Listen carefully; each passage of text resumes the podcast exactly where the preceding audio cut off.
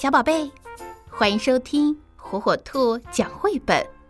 今天，火火兔要给小朋友们讲的绘本故事，名字叫《怕浪费婆婆》，作者珍珠真理子文图，普普兰译，由二十一世纪出版社出版。盘子里的剩菜，还有碗里没吃干净的饭粒，等着吧。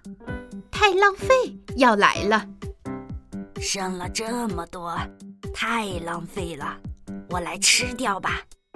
嘎吱嘎吱，咕噜咕噜，稀里呼噜，怕浪费婆婆就把全吃光了。耶，这儿还有不少，太浪费了。说着，婆婆靠了过来，伸出舌头要舔我的脸蛋。啊！别这样，太浪费了！我就是要甜甜。吧唧吧唧吧唧，怕浪费婆婆又开始了。水龙头一直开着，太浪费婆婆又要来了。一杯水还不够吗？太浪费了！我忍不住哭了起来。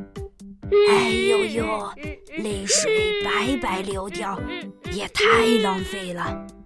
揉成团的纸有一大堆，这样用纸也太浪费了，还可以拿来好好玩呢。婆婆把纸团展开，咔嚓咔嚓的剪，吧嗒吧嗒的贴。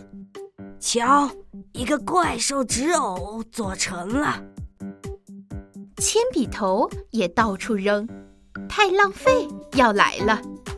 红色、橙色、黄色、绿色、青色、蓝色和紫色，七支铅笔头绑在一起可以做什么呢？